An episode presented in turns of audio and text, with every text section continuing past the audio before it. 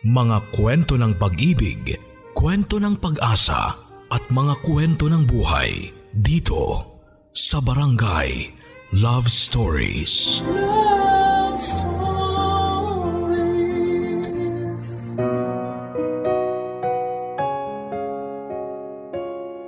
Ang pag-ibig ay isang sakripisyo dahil kailangan mong isantabi ang iyong gusto para lamang sa pangangailangan ng mahal mo. Yun nga lang mga kabarangay may hangganan din ang pagiging selfless ng isang tao at kapag hindi mo na gusto ang nangyayari ay kinakailangan mo na itong bitawan. Ito ang dilema ng letter sender nating si Isagani na gagawin ang lahat para lamang maisalba ang pinapangalagaan niyang relasyon. Mas pipiliin kaya niyang manatili kahit na hindi na siya masaya o gagawa siya ng paraan para sa pinakamamahal niya. Pakinggan ang kanyang kwento ng pag-ibig, buhay at pag-asa sa nangungunang Barangay Love Stories. Dear Papa Dudut, Magandang araw po sa inyo, itago nyo na lamang po ako sa pangalang Isagani. 38 years old na ako sa ngayon at dating nagtatrabaho bilang barista sa isang hole-in-a-wall na coffee shop. Ang kwento ko po ay nangyari 5 years ago kung saan ay nabibilang pa ang sarili ko sa mga good boy club na hirap makahanap ng maayos na relasyon. Opo, ako na mismo ang magsasabi na good boy ako dahil alam ko naman sa sarili ko na mabait talaga akong tao. Pinalaki ako ng nanay ko na magalang at may takot sa batas. Ito siguro ang naging rason kung bakit masyadong old school ang pananaw ko sa buhay. Minsan kapag uh, napapasok ako sa isang relasyon, nalulumaan sila sa akin ang mindset ko kasi ay nakabase sa pinapaniwalaan ng mga ninuno natin. Kung anong turo nila noon yun pa rin ang sinusunod ko sa ngayon. Wala naman pong bawal doon basta ang mahalaga ay hindi ako nakakasakit ng tao. Kaso nga lang dahil sa takot na sumabay sa kung ano ang uso ngayon ay lagi din akong napag-iiwanan sa relasyon. Karaniwang kami nagkakaroon ng misunderstanding ng mga nagiging girlfriend ko dahil magkaiba ang paniniwala namin. Ang gusto ko kasi sa babae papadudot ay yung traditional ang ugali. Karamihan kasi ngayon ay kung hindi matapang ay masyado namang mapusok na okay lang naman sa akin. Wala namang issue sa akin kung ganon ang isang babae. Hindi nga lang sila pasok sa standards ko dahil sa pagiging choosy ko. Ito ang naging rason kung bakit hirap na hirap akong makakuha ng timpla ng mga kababaihang nakakarelasyon ko. Katulad na lamang ng naging ex ko na itago na lang natin sa pangalang Leia. Iniwan niya ako dahil lang sa isang napakasimpleng bagay, papadudot. Ano,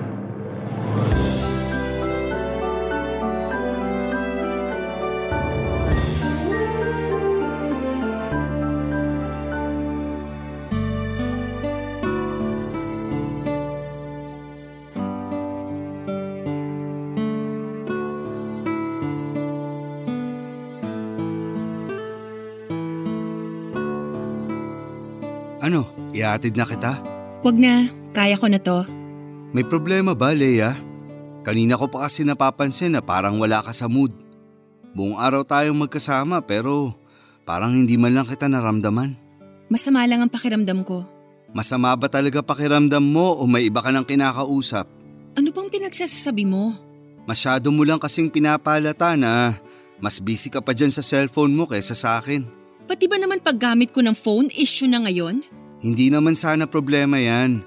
Pero ngayon na nga lang tayo nagkasama dahil sobrang busy mo tapos buong araw pang nasa phone yung atensyon mo. Nakakatampo lang. Alam mo kung bakit? Hindi ka ba nagtataka, Isagani? Nagtataka saan? Ano ba kasing dahilan? Sabihin mo. Bakit lagi akong nasa phone kapag magkasama tayo? Simple lang ang sagot. Bakit nga ba? Kasi sobrang boring mo. Sorry ha, no offense. Pero bored na bored na talaga ako tuwing kasama kita. Paano naman ako naging boring? Pinapasyal naman kita sa mga lugar na gusto mo ah. Kumakain tayo sa mga kainan na trip mo. Paano ako naging boring? Wala namang problema kung saan mo ako dinadala eh. Ang boring sa'yo, yung personality mo. Napaka one-dimensional mo. Kumbaga sa pelikula, side character ka lang, hindi pambida. Mas pipiliin ko na lang mag-scroll sa phone ko kesa kausapin ka kasi at least dito sa cellphone ko, na-e-entertain ako. Grabe ka namang magsalita sa akin.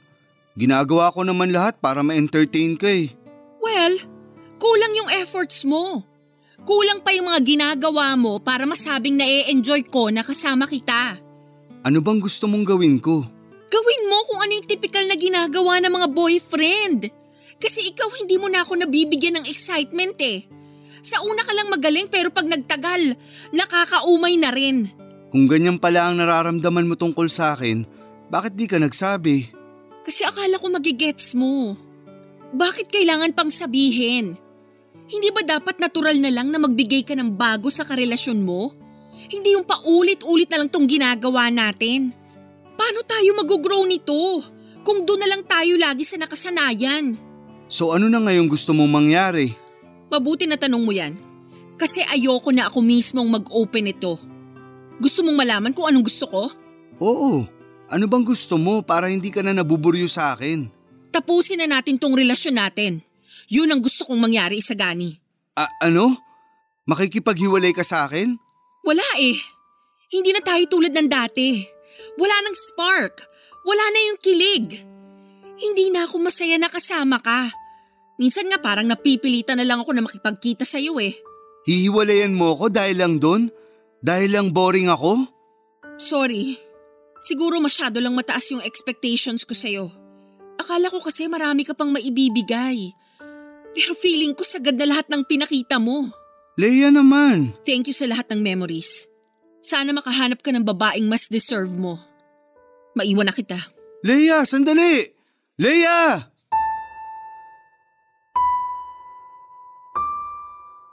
Hindi ko alam kung anong klaseng thrill ba talaga ang hanap ng mga ex ko. Ang gusto yata nila ay yung nagpapasirko-sirko pa ako. Gusto siguro nilang kumakain ako ng apoyo naglalakad sa bubog para matuwa sila. Siguro nga ay boring lang talaga akong tao. Wala naman po akong magagawa kung gano'n na talaga ang personality ko. Wala din akong magagawa kung hindi ito ang hanap ng iba. Aminado naman ako na hindi ako maalam pagdating sa maraming bagay. Limitado lang ang kaalaman ko dahil kapag hindi ako interesado sa isang bagay ay hindi na ako nag-aaksaya pa para aralin ito. Busy rin kasi akong tao noong kabataan ko. Imbis na pag-aralan ng ikot ng mundo ay nagbabanat ako ng buto para may pangkain kami. Sa madaling sabi ay simpleng tao lamang ako papadudot. Napaka-basic kung ikukumpara sa ibang kalalakihan. Kung anong turo sa akin ng mga magulang ko ay yun lang ang sinusunod ko. Takot akong lumabas sa comfort zone o sa kung anuman ang nakagawian ko. Takot akong lumabag sa mga bawal dahil alam ko na may kapalit ito. Sa kalikas na po talaga sa akin ang maging mabait at maintindihin dahil ganun po ako pinalaki ng mga magulang ko. Kahit ganitong tao lamang ako, isa lang ang masasabi ko Papa Dudut. Tapat ako kung magmahal, loyal din at maalaga. Kaso nga lang sa panahon ngayon, para bang iba na ang hinahanap-hanap ng mga kababaihan.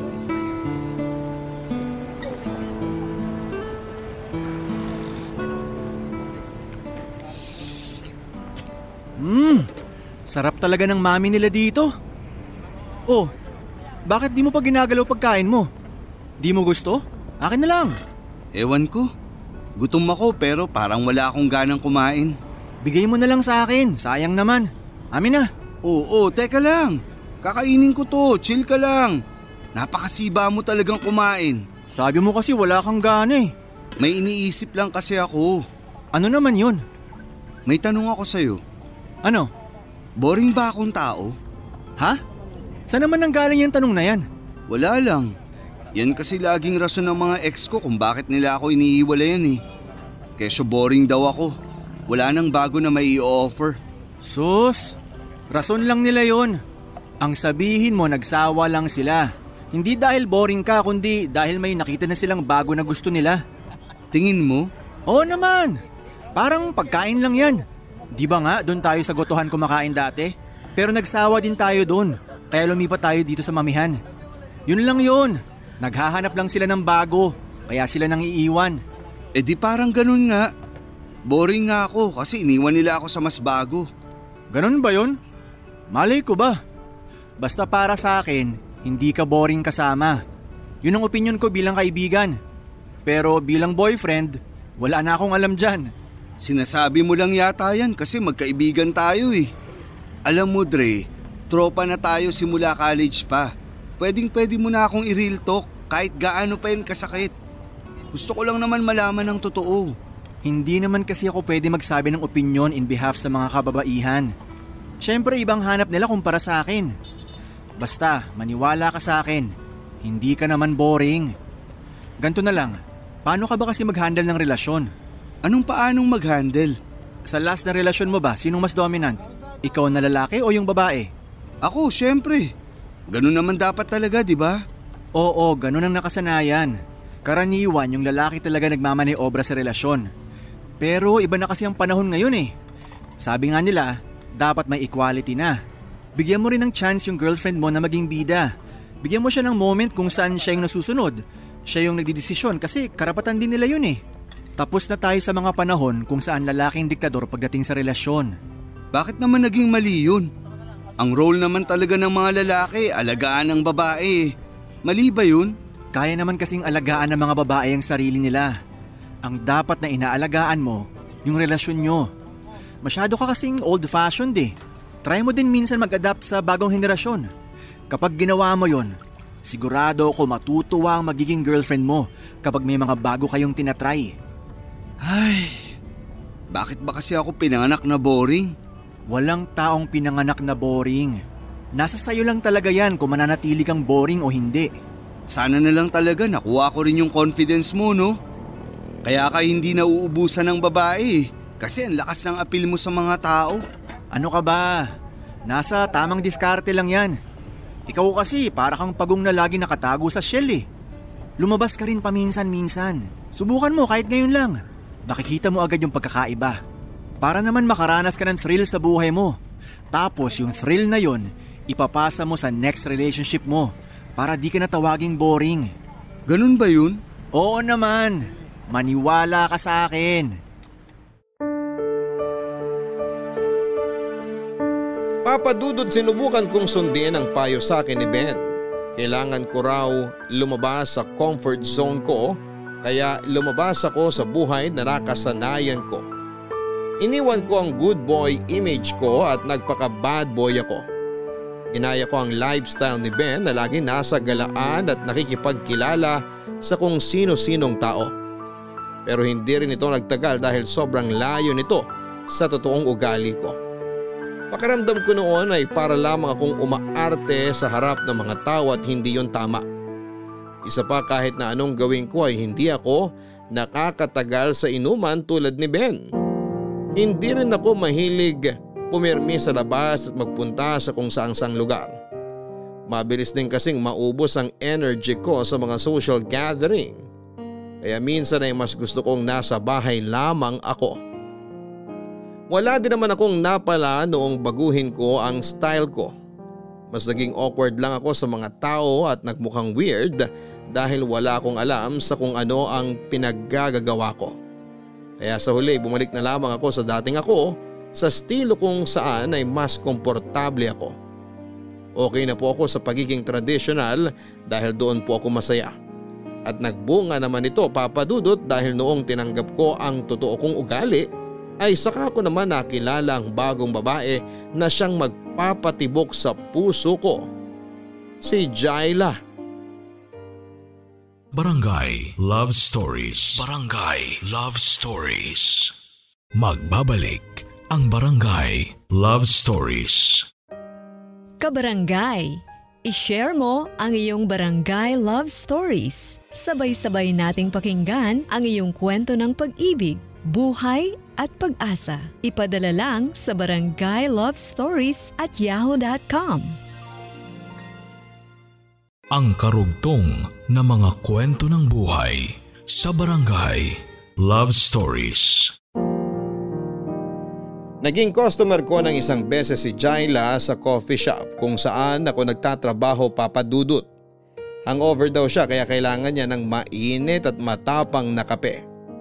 Sa pagkakatanda ko ay galing siya noon sa apartment ng kaibigan niya at doon nag-overnight stay sila para mag-inuman. Tandang tanda ko pa ang suot niya noon.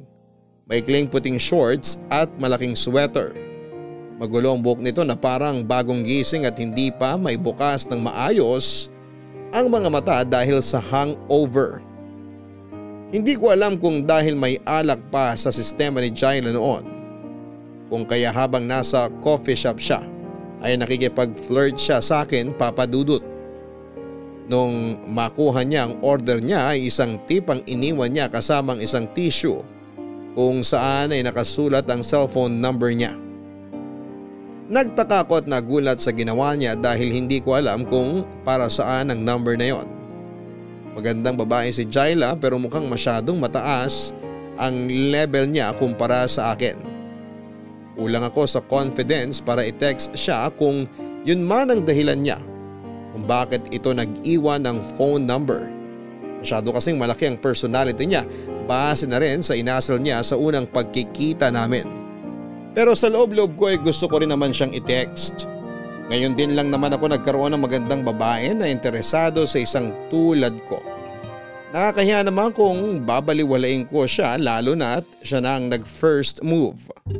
Kaya naman para masigurado ay nagpakonsulta pa ako sa kaibigan kong si Ben para malaman kung ano ba ang dapat kong gawin. Uy, Dre! Oh Ben, wala kang pasok ngayon? Hindi ako pumasok, tinatamad ako eh. Ibang klase ka rin.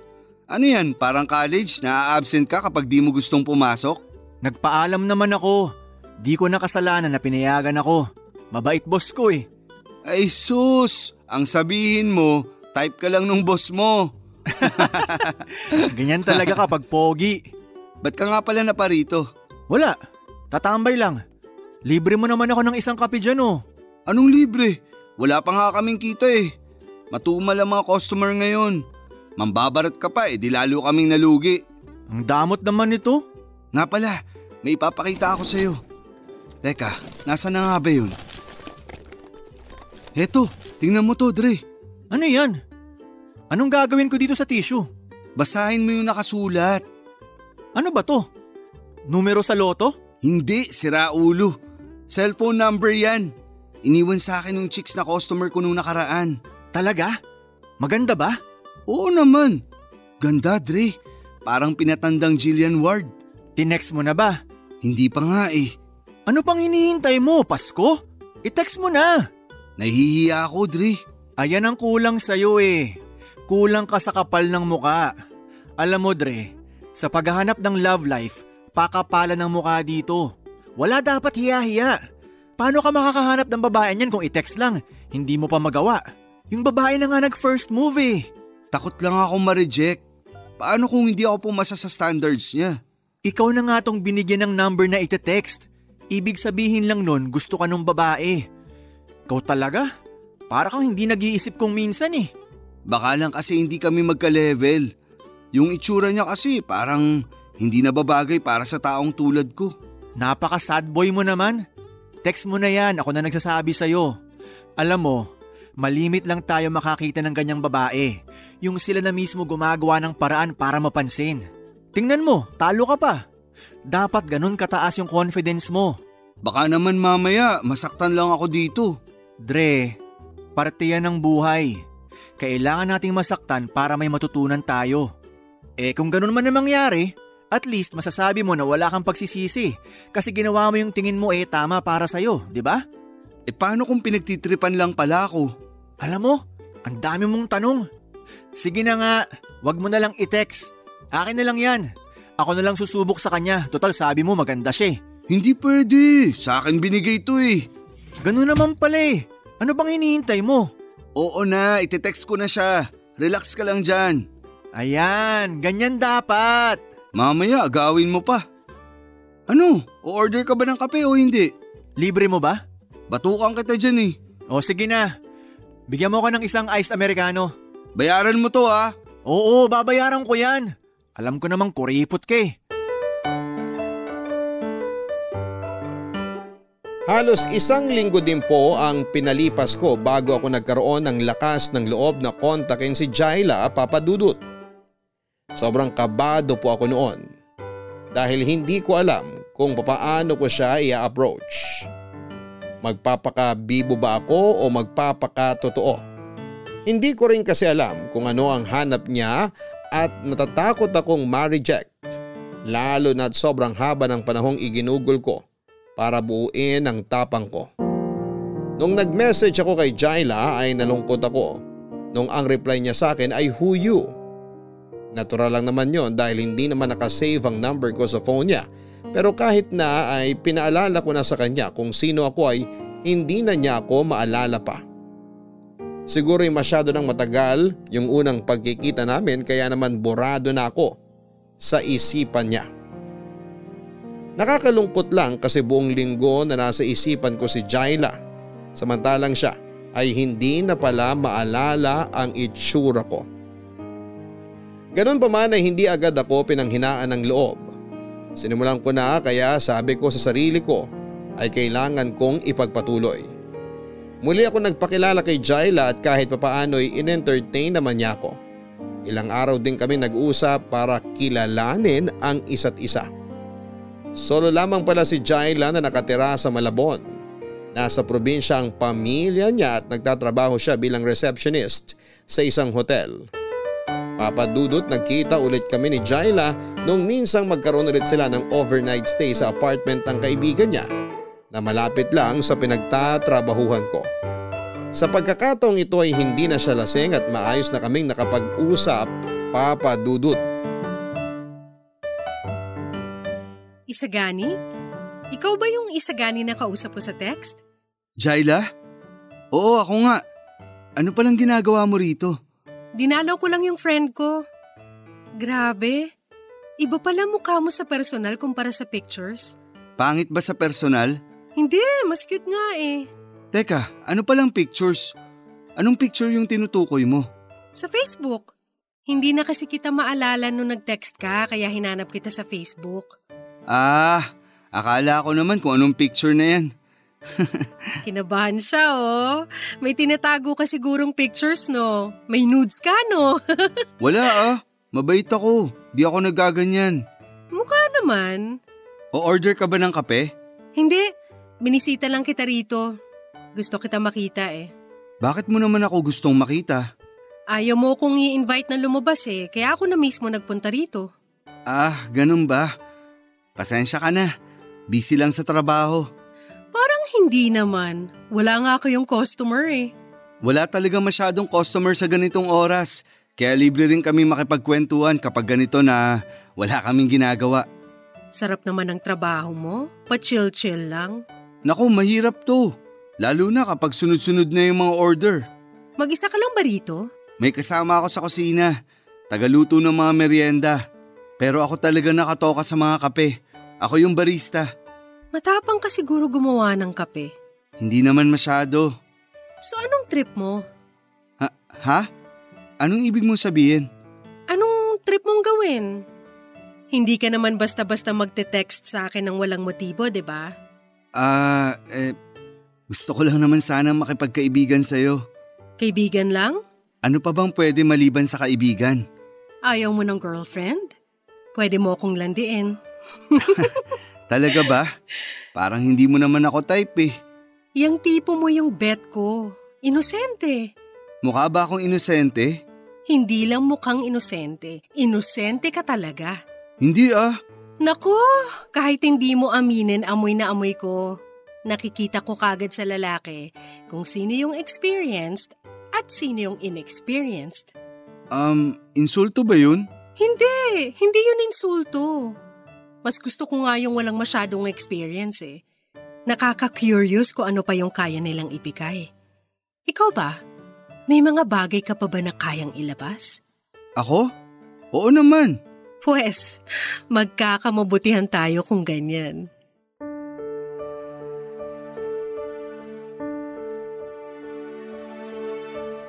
Kahit na magkalayo ang agwat ng ugali namin ni Jaila ay mabilis naman kami nagkaroon ng koneksyon. Sa pagtagal ay mas nakilala ko ang totoong Jaila at mas lalo lamang akong napaibig sa kanya. Hindi na lamang ako noon attracted sa panlabas na anyo niya kundi pati na rin sa kakaiba nitong personality. Kung first impression ko sa kanya ay masyadong malaki ang personality niya ay mas malaki pa pala ito kesa sa inaasahan ko. Wala siyang takot kahit pa siguro mas malaki sa kanya ang isang tao ay kaya niya itong tapatan. Magaling siya pagdating sa pananalita kaya minsan ay nakaka-intimidate siya. Noon ngang first date namin ay siya ang unang nag-initiate ng lahat. After naming kumain sa labas ay siya pa ang nag-aya sa akin na mag-check-in kami sa hotel. Ako naman ay parang bata lang na sumusunod noon sa gustong mangyari ni Jaila. Hindi naglaon ay nasanay din ako sa ugaling yon papadudot. Sinubukan kong tapatan ang ugali niyang yon para kahit papaano ay hindi ako mapag-iwanan. Kalaunan si Jaila na mismo ang nanligaw sa akin. Sobrang bilis nga ng mga pangyayari papadudot. Wala na lang din akong nagawa. Sa isang iglap ay nagkaroon ako ng girlfriend nang hindi ko namamalayan. Isang girlfriend na hindi pang karaniwan. Barangay Love Stories Barangay Love Stories Magbabalik ang Barangay Love Stories mga hugot na may kurot. Kung alam mong para sa'yo, ipaglaban mo. Barangay LS Love Says. Pero kung may mahal na siyang iba, palayain mo na. Barangay LS Love Says. Now streaming on Spotify. Ang karugtong na mga kwento ng buhay sa Barangay Love Stories. Tanggap ko naman po ang lifestyle ni Jaila alam ko na tuwing off niya sa trabaho ay laging nasa labas ito kasama ang mga kaibigan niya.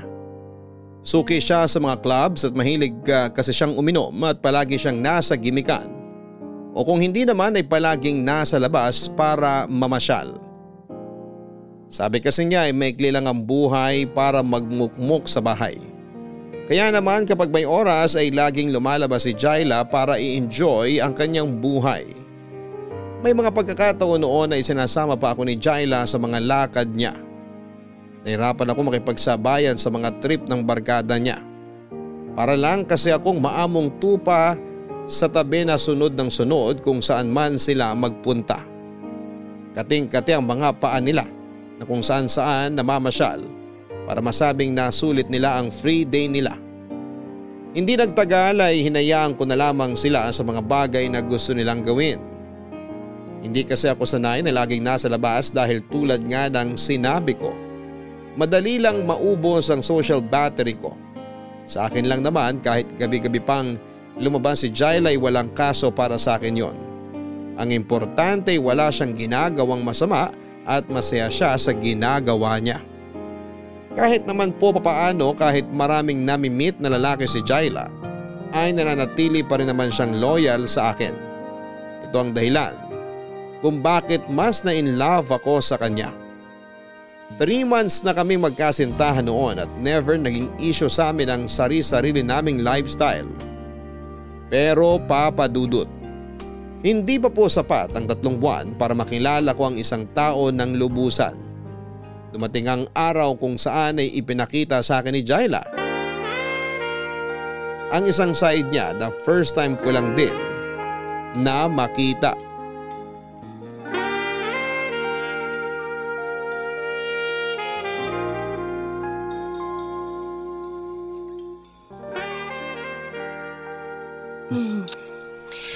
Babe, gusto mo bang mag-try tayo ng bago?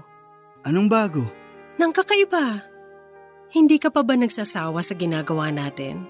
Sino magsasawa sa ginagawa natin? Siyempre, hindi ako magsasawa dito. I mean, para naman hindi nakakaumay, bigyan natin ng thrill tong ginagawa natin.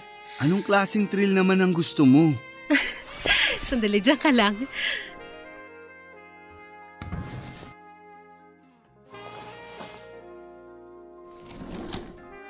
Ito, matagal na tong nakatago sa drawer ko eh. Ano yan? Superhero costume. Anong gagawin natin dyan? Huwag mong sabihin Isusuot mo to. habang nagaano tayo? Oo, ayaw mo ba nun? Para tayong nasa fantasy world. Kunwari, superhero ka. Tapos kakatapos mo lang akong iligtas sa kalaban kaya itong gagawin natin ang reward mo. Ang corny naman yan, babe. Huwag na lang. Sige na, subukan mo lang. Ipapasuot mo sa akin yan, ihapit-napit. Hindi ba mas maganda? Mas sexy tignan, mas nakaka-turn on. Ako naman yung mata-turn off niyan. Maniwala ka sa akin, exciting to. Ang weird mo naman eh. Bakit may paganito pa kasi? Hindi to weird. Ganito lang talaga yung fetish ko. Anong fetish?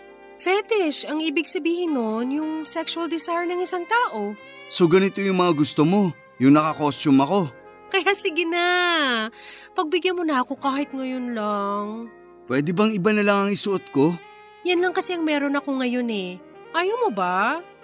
Para kasing, ewan ko, nakakatawa kasi. Please, sige na babe, suot mo na to. Pagbigyan mo na baby mo. Sige na nga, Yay! pero ngayon lang to ah. Oo, promise.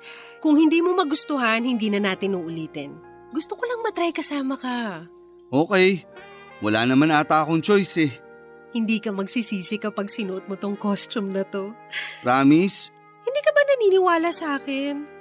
Kapag pinagbigyan mo ko, bibigyan din kita ng experience of a lifetime. Isang experience na hindi mo malilimutan at sigurado kung papalik-balikan mo. Talaga? Kung ganun, akin na yan. Isusuot ko lang naman to, no? Oo, yun lang. Ganun naman pala eh. Kayang-kaya ko na to. Tulungan na kita dyan. Tulungan mo akong hilahin pataas. Parang hindi ka kasya. Sobrang fit naman kasi nito. Kasya yan. Kaya nga tinawag na bodysuit eh. Pati ba tong maskara? Oo, isuot mo rin para hindi masira yung imagination natin. E paano kita halikan yan? Itataas natin yung mask hanggang bibig. Basta ako nang bahala. Sumabay ka na lang sa akin. Sige. Ayan, naisuot ko na. Ano, ayos ba? Mukha na ba akong superhero? Oo, mas naging sexy ka palalo. Ready ka na ba sa sapot ko? Ready, ready na.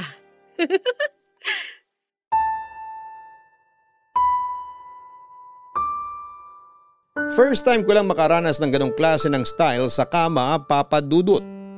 Kakaiba sa feeling pero sa huli ay satisfied pa rin naman ako.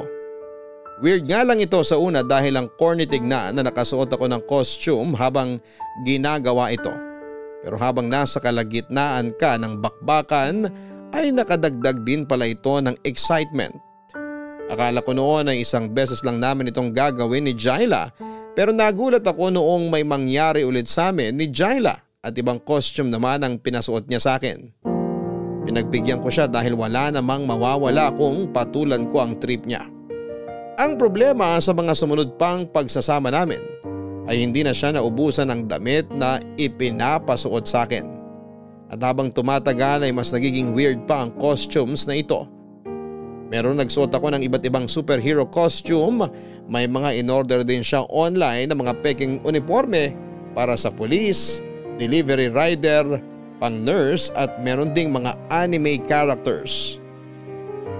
Ang malala hindi na lang costume ang kailangan kong isuot noon, kundi pati na rin makeup. Kung dati nai-excite ako sa mga nangyayari, unti-unti ay nawawala na ako ng gana dahil sa dami ng pinapagawa sa akin ni Jaila. Halos taasan ako ng balahibo noon dahil parang kaming bata na nagro-roleplay sa kama. Bawat costume na suot ko ay kailangan kong inaarte habang ginagawa namin yon.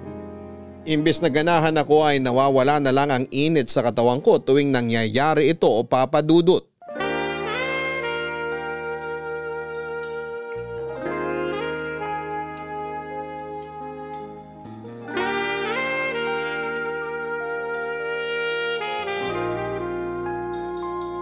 Babe, ano na? Matagal ka pa ba? Malapit na, sandali lang. Kanina ka pa dyan sa banyo eh. Ready na ako. Nag-bathrobe ka pa? Tatanggalin ko rin naman yan eh. Siyempre, bibihisan muna kita bago tayo magsimula. Na naman? Magsusuot na naman ba ako ng costume? Oo naman.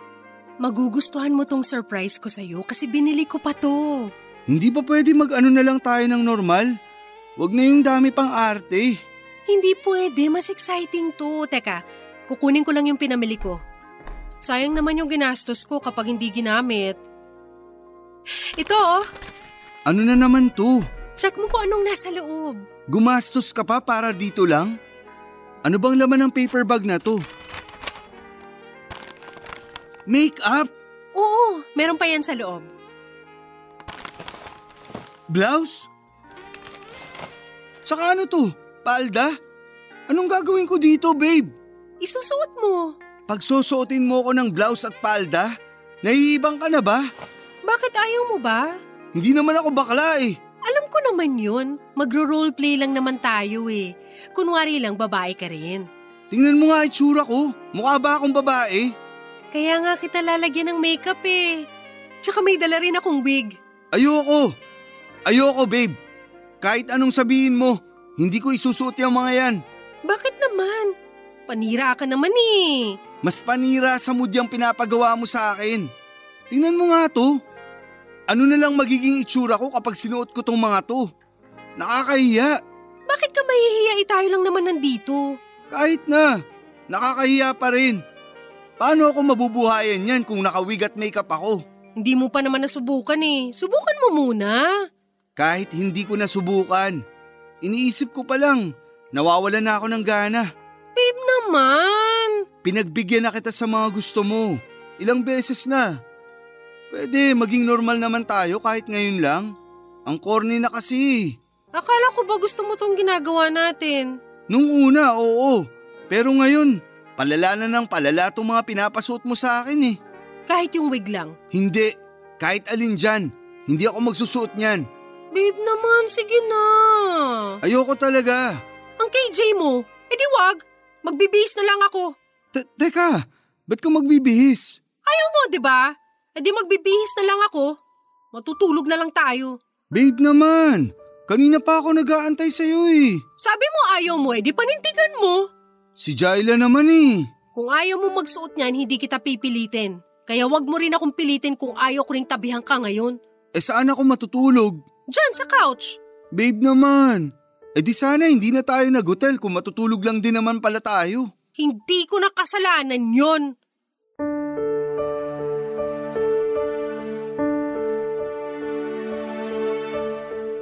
Nagtampo sa akin si Jaila noong sabihin ko sa kanya kung ano ang nararamdaman ko sa kakaibang trip niya pagdating sa pakikipagsiping.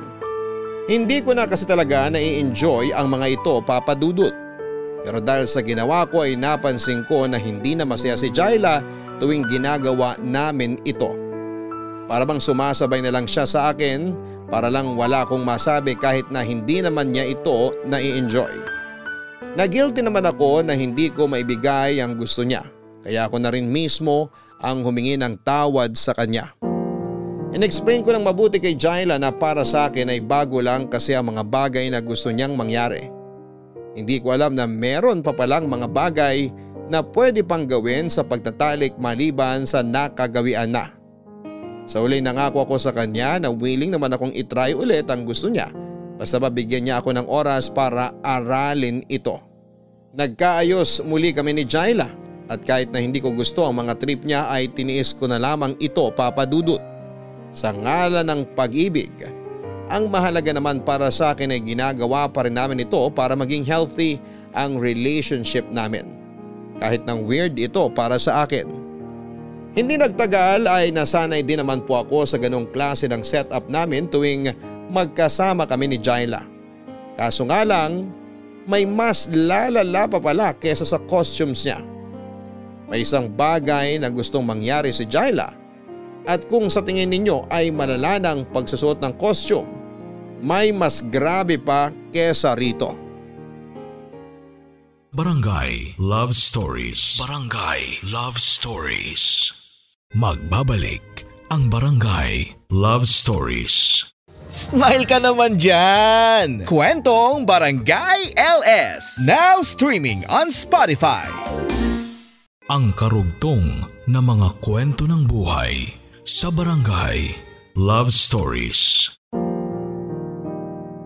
Unti-unti ko rin namang na-appreciate ang pagsuot ko ng costume tuwing nagsasama kami ni Jaila Papa Dudut. Sanayan lang talaga ang kailangan. Sa katunayan, tuwing nakakakita ako ng mga ganong klaseng kasuotan ay ginaganahan na ako kahit nasa ang lugar pa kami dahil ibang memories na ang naibibigay nito sa akin. Kung kailan nasanay na ako sa weird na trip ni Jaila sa kama ay saka naman niya ako ipinakilala sa iba pa niyang fetish. Maliban sa mga costumes at pagro-roleplay ay mahilig din pala siyang gumamit ng laruan. Mga laruan na para sa mga matatanda lamang. Nagulat nga ako nung isang gabi habang abala kami sa ginagawa namin ay isang bagay ang nilabas ni Jaila. Para itong pangmasahe na sa pribadong parte ng katawan ginagamit. May mga abubot din na hindi ko alam kung saan ba dapat nilalagay. Meron din siyang kadena, malalaking tali at latigo na parabang ginagamit niya sa pang-torture ng tao. Marami pa siyang gamit papadudot na hindi ko na lamang babanggitin dahil masyado na itong SPG. Hindi ko man alam kung papaano o saan ginagamit ang mga bagay na yon ay sumabay na lamang ako sa gusto ni Jaila. Dahil na rin siguro curious ako kung saan ginagamit yon kaya pumayag ako sa gusto niya. Pero laking pagsisisi ko papadudot noong ginamit na sa akin ni Jaila ang mga laruang yon. Hindi ko ma-describe ang nararamdaman ko ng gabing yon. Basta ang alam ko lang ay hindi ako natuwa sa nangyari sa amin. Dre, tapos ka na sa trabaho? Oh Ben, nandiyan ka na pala. Oo, sandali lang. Isasara ko lang tong coffee shop.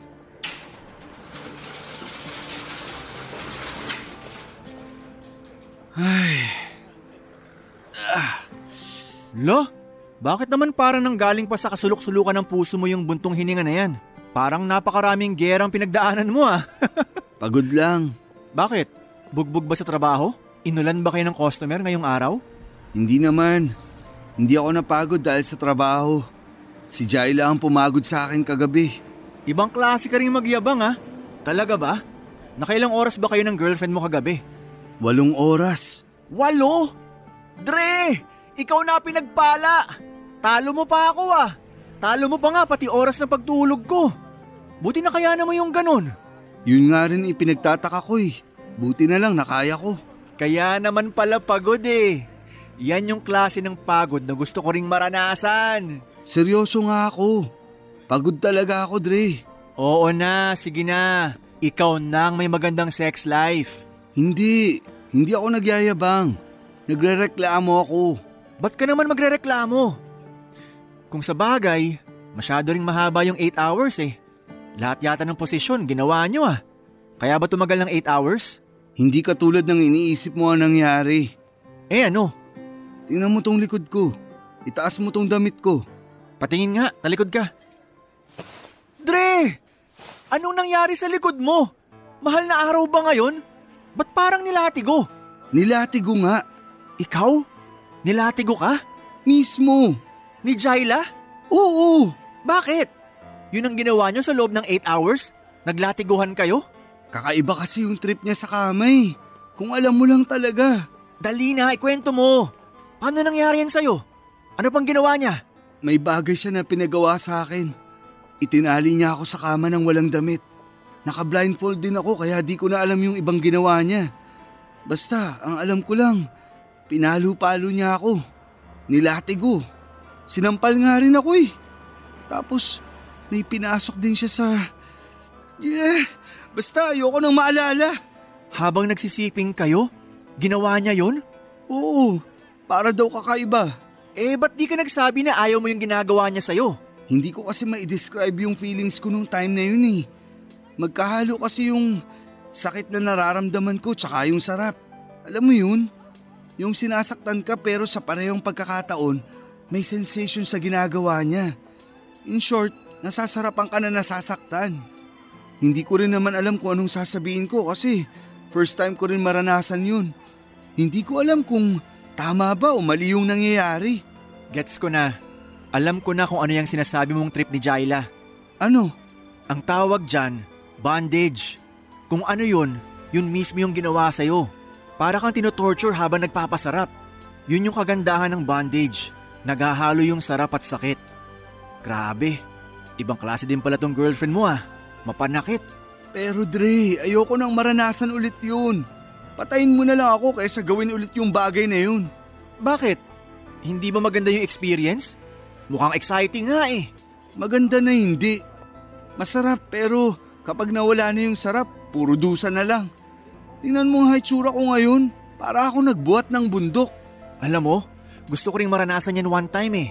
Adventurous talaga tong si Jaila. San ba makakakilala ng tulad niya? May kapatid ba siya? Isa ka pa eh. Problemado na nga ako rito. Bakit mo pinoproblema yan?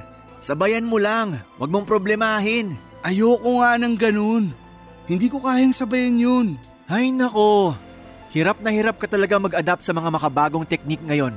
Ano, doon ka na lang lagi sa nakagawian? Kaya ka natatawag na boring eh. Basta, hindi ko trip ang mga ganong bagay. Mas matutuwa pa ako sa dati na lang. Simple at normal. Bahala ka dyan, problema mo na yan. Tara, kumain na lang tayo ng mami para gumaan yung pakiramdam mo. Mabuti pa nga.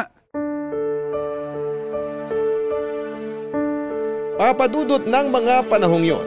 Kahit ano pa ang sabihin nila Ben ay hindi na nila ako napapapayag pa na subukan ang bondage na sinasabi nila.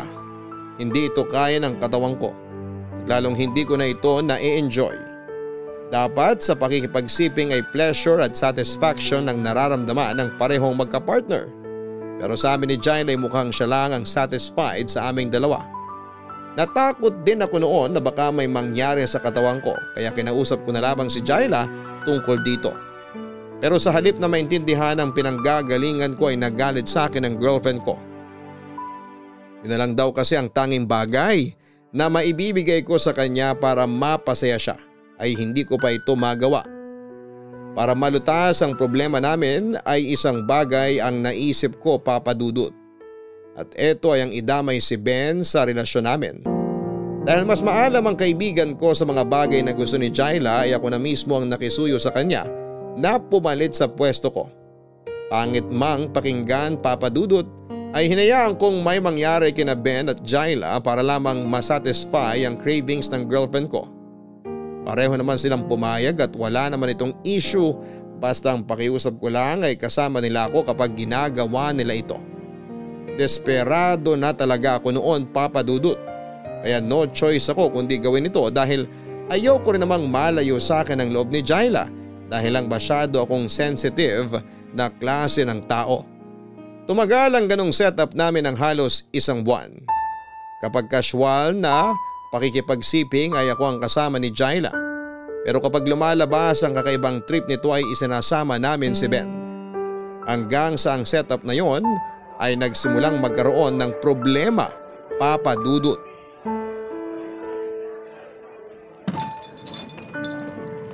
Isagani, Audrey, anong meron? patapos ka na ba sa trabaho? Hindi pa. Mamaya pa ako mag-out. Bakit? Gusto sana kitang kausapin eh, pero mamaya na lang kapag hindi ka na busy. Tungkol saan ba? Sabihin mo na ngayon, ngayong wala pa akong customer. Tungkol to kay Jaila. Bakit? Anong meron kay Jaila? Hindi na ako magpapaligoy-ligoy. Hiwalayan mo na si Jaila, Dre. Hiwalayan? Bakit ko naman hihiwalayan girlfriend ko? Nagpapatawa ka ba? Seryoso ko. Hindi siya tapat sa'yo. Pinagsasabi mo dyan. Paanong hindi tapat? Sa lahat ng mga babaeng nakarelasyon ko, si Jaila pinaka-loyal. Pwes hindi siya kasing loyal ng tulad ng iniisip mo. Sige, patunayan mo.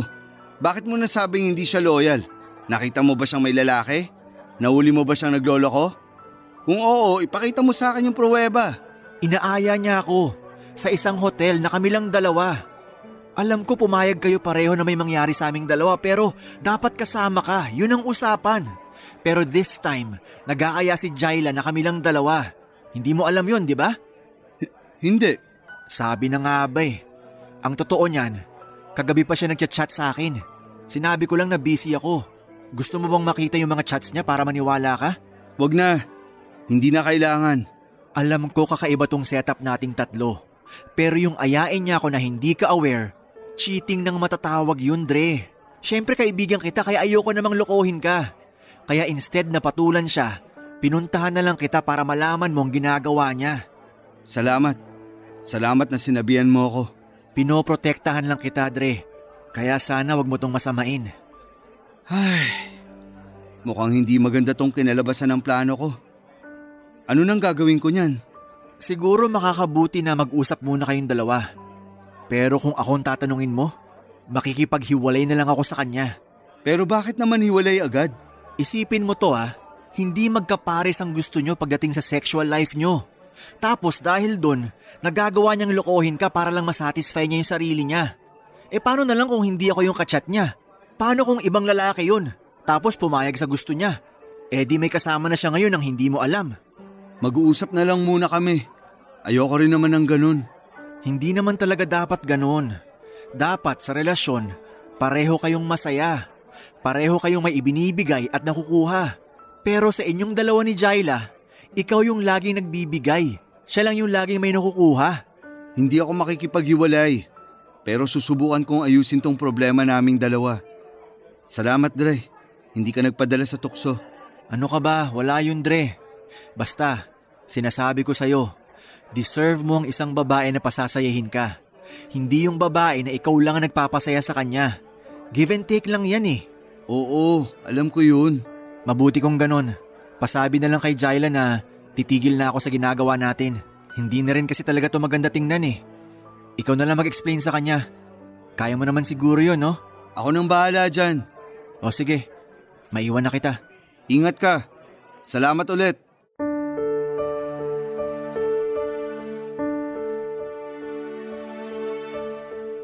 Pagkatapos ng pag-uusap namin yon, ay hindi na pumayag pa si Ben na samahan si Jaila sa gusto nitong mangyari. Nagalit si Jaila sa akin papadudot dahil ang akala niya ay ako ang dahilan kung bakit biglang umurong si Ben. Sa pagkakaintindi niya ay nagsiselos daw ako. Kaya ako inutusan si Ben na lumayo kahit na hindi naman yon ang totoong nangyari. Sinubukan kong i-explain kay Jaila ang lahat pero parang sarado na ang isipan niya. Para siyang batang pinagkaita ng candy na kahit na anong gawin mo ay nagtatantrum pa rin. Akala ko noon papadudot ay simpleng bagay lang ang pagtatalo namin yon ni Jaila. Hindi ko naman inakala na sobrang big deal pala para sa kanya ang nangyari. Dahil lang dito ay tinakot niya ako na makikipaghiwalay siya sa akin. Siyempre hindi ko naman po gustong mangyari yon kaya ginawa ko ang lahat para maayos ang relasyon namin kaso ay tila ba ayaw ng maayos ito ni Jaila. Sa huli siyang nakipaghiwalay sa akin. Sinabihan lang niya ako na hindi raw niya nakikita ang sarili niya na magtatagal sa isang tulad ko dahil boring daw akong boyfriend at walang thrill. Sa totoo lang, parang na-trauma na nga ako sa salitang boring dahil lahat na lang ay eto ang rason kung bakit ako inaayawan. Wala na lang din akong nagawa kundi ang pakawalan si Jaila dahil hindi ko naman kayang ibigay ang gusto niya. Pero ang nakakagulat papadudot ay weeks after ng hiwalayan namin, bigla ko na lamang nalaman na may bago ng boyfriend si Jaila. Walang iba kundi ang kaibigan ko mismo na si Ben. Kinumpronta ko si Ben nung malaman ko ang totoo dahil isa siya sa mga nag-advise sa akin na iwan ko na si Jaila. Tapos malalaman ko na lamang na siya pala ang sasalo sa kanya. Sinabihan lang ako ni Ben na ganon talaga ang buhay dahil sa nangyari na sirang pagkakaibigan namin. Sobrang sakit lang na sabay ako nawala ng girlfriend at kaibigan at ang dahilan ay pareho nila akong trinaydor. Sa huli wala akong nagawa kundi ang tanggapin na lamang ang mga nangyari. Papadudot bago ko tapusin ang kwento ko ay ayoko kayong iwan na masama ang loob. Ganon man ang nangyari ay may good news naman ako sa inyo. Parang blessing in disguise na lang din ang nangyari dahil pagkatapos ng hiwalayan ay saka ko naman nakilala si Beatrice na siya nang napangasawa ko ngayon. Para bang anghel na dumating sa buhay ko noon si Beatrice na siyang tumulong sa akin para makapag-move on. May dalawa na kaming anak ngayon at tahimik na kaming nakatira kasama ang binuo naming pamilya. Naaliw lang talaga akong balikan ang nakaraan ko para may ikwento sa inyo. Sana po ay nagustuhan nyo ito. Ang inyong forever kapuso at kabarangay, Isagani. Mga kabarangay, si Isagani ang nagpatunay na ang pag-alis sa isang toxic na relasyon ay parte ng pagiging matapang at matalino. Huwag tayong matakot na maging mag-isa lalo na kung ang karelasyon naman natin ay walang ibang ibinigay sa atin kundi ang sakit ng ulo. Mas mabuti nang maging single na may peace of mind kaysa magkaroon ng karelasyon na puro konsumisyon. Nasa tamang paghihintay lang yan para mahanap natin ang tamang tao sa tamang panahon. Hanggang sa muli ako po ang inyong si Papa Dudut sa mga kwento ng pag-ibig, buhay at pag-asa sa Barangay Love Stories number 1. Mga kwento ng pag-ibig, kwento ng pag-asa at mga kwento ng buhay dito sa Barangay Love Stories. Love Stories.